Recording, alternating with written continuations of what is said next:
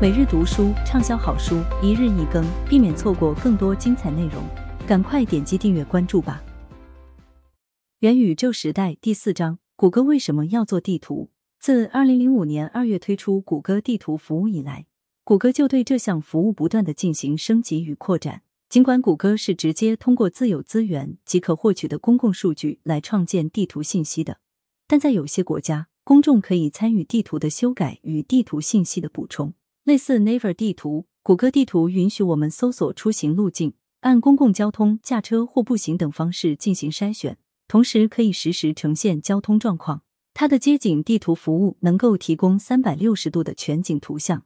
通过在每条街道上多个位置所拍摄的照片，帮助用户看到环顾四周时的景象。谷歌的俯瞰视图提供的是从空中45度角所拍摄的画面，甚至还能提供某些海洋区域的全景画面。谷歌还允许其他公司基于它的地图来构建新的服务，例如我们在第3章中讲到的 Nike+Running 这项服务，就是使用谷歌地图来显示用户跑步的位置，测量跑步距离。通过谷歌地图的数据，搭建镜像世界的各类公司不计其数。如果每天的数据连接量不大，使用谷歌地图的公司不需要向谷歌单独付费。不过自2018年采用新的定价政策之后，谷歌开始逐步提高使用费。所以，基于谷歌地图的数据来提供镜像世界元宇宙服务的公司也预见了未来成本的上升。谷歌地图的数据现在已经非常有影响力了。随着创建与使用镜像元宇宙的公司与国家越来越多，地图数据的影响将继续扩大。当初谷歌地图问世时，许多人疑惑为什么谷歌会投入巨资制作地图，然后又免费提供给公众使用。人们觉得没有办法靠地图赚钱。然而，镜像世界的发展将充分凸显谷歌无以匹敌的优势地位，因为它所掌控的是许多镜像世界赖以生存的基石。不过，这并不意味着我们需要因担心谷歌完全支配所有镜像世界的根基而感到绝望，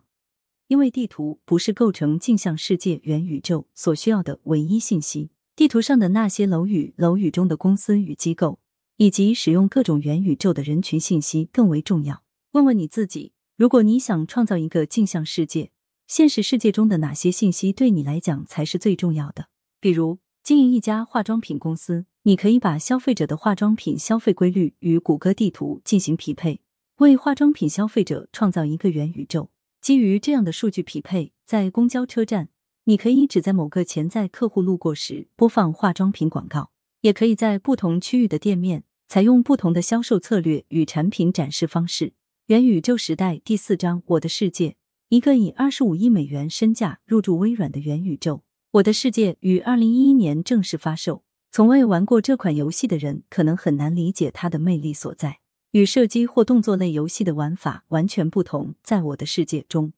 玩家通过随心所欲堆叠方块的形式创造自己的世界，有点像叠乐高积木。游戏中提供的方块种类琳琅满目，每种方块都有独特的属性，比如有土块、石块、木块、电磁块等。游戏的最主要特点在于它是一款沙盒游戏，这也是它最大的卖点。想象一下游乐场的沙盒，它就是一个装满了沙子和各类玩具的木盒，小孩在这里可以自由自在的玩耍，可以堆沙子建东西，建成之后整个推倒，再去堆砌别的东西也无妨。在这里，想象力与记忆完全不受约束。我的世界是由 Mojang 工作室开发的，这是一家瑞典的游戏开发公司，由马库斯·佩尔松、卡尔曼内赫德与雅各布·普尔策共同创立。2014年9月，微软公司以25亿美元买下 Mojang 工作室时，我的世界元宇宙一并归于微软麾下。当时有人认为微软给的估值过高，但现在看来，微软的这次并购非常成功。这一点从登陆我的世界元宇宙所需要的软件销量上已得到充分体现。我的世界可以从电脑、智能手机与游戏机上进行访问。截至2019年，适配游戏机的这款游戏软件累计销量已超过 1.76 亿套，一举成为史上销量最大的电子游戏。事实也是如此，这款游戏的火爆程度令人啧舌。2019年，这款游戏的月均用户超过了 1.1 亿人，相当于有超过韩国人口总数2倍之多的人在玩《我的世界》。第一次见到《我的世界》的人，特别是成年人，通常都会奇怪这款游戏到底有趣在哪里，我也不例外。这款游戏中的人物和背景与当下流行的游戏相比，显得非常原生态。它没有制作精良的电影质感，画面都是块状图案，看上去甚至还有些年代感。音效也非常初级，所以怎么会有人喜欢一款这样的游戏呢？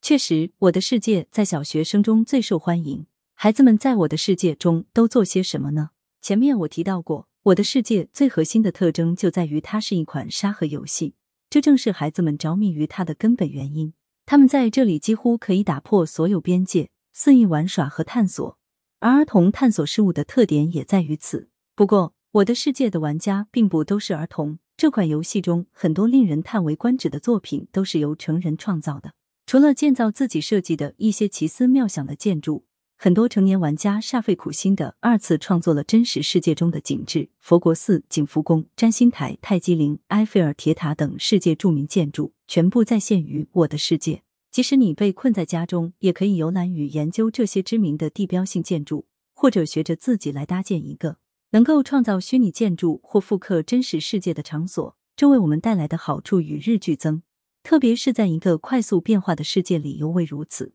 2020年，随着新冠肺炎疫情的蔓延，许多大学生进出校园受到很多限制，于是宾夕法尼亚大学、伯克利音乐学院、奥柏林学院等几所学校的学生在我的世界元宇宙中重新搭建出了自己的学校。他们不满足于只修建操场、图书馆、授课厅，甚至还重新修建了自己的学生宿舍与流动餐车。由于无法在真实世界中相见，学生们便在我的世界中创造了一个与真实世界中的大学一模一样的镜像世界，希望能够在元宇宙中相聚，一起聊天玩乐，甚至举行毕业典礼。无独有偶，日本的学校受新冠肺炎疫情的影响关闭后，一些小学生在我的世界中修建了自己的教室，并举行了一场虚拟的毕业典礼，还把这场典礼分享到了生命日志元宇宙推特中。也就是说，学生们把镜像世界与生命日志联系在了一起。值得一提的是，整个活动并不是由学校或老师主导的，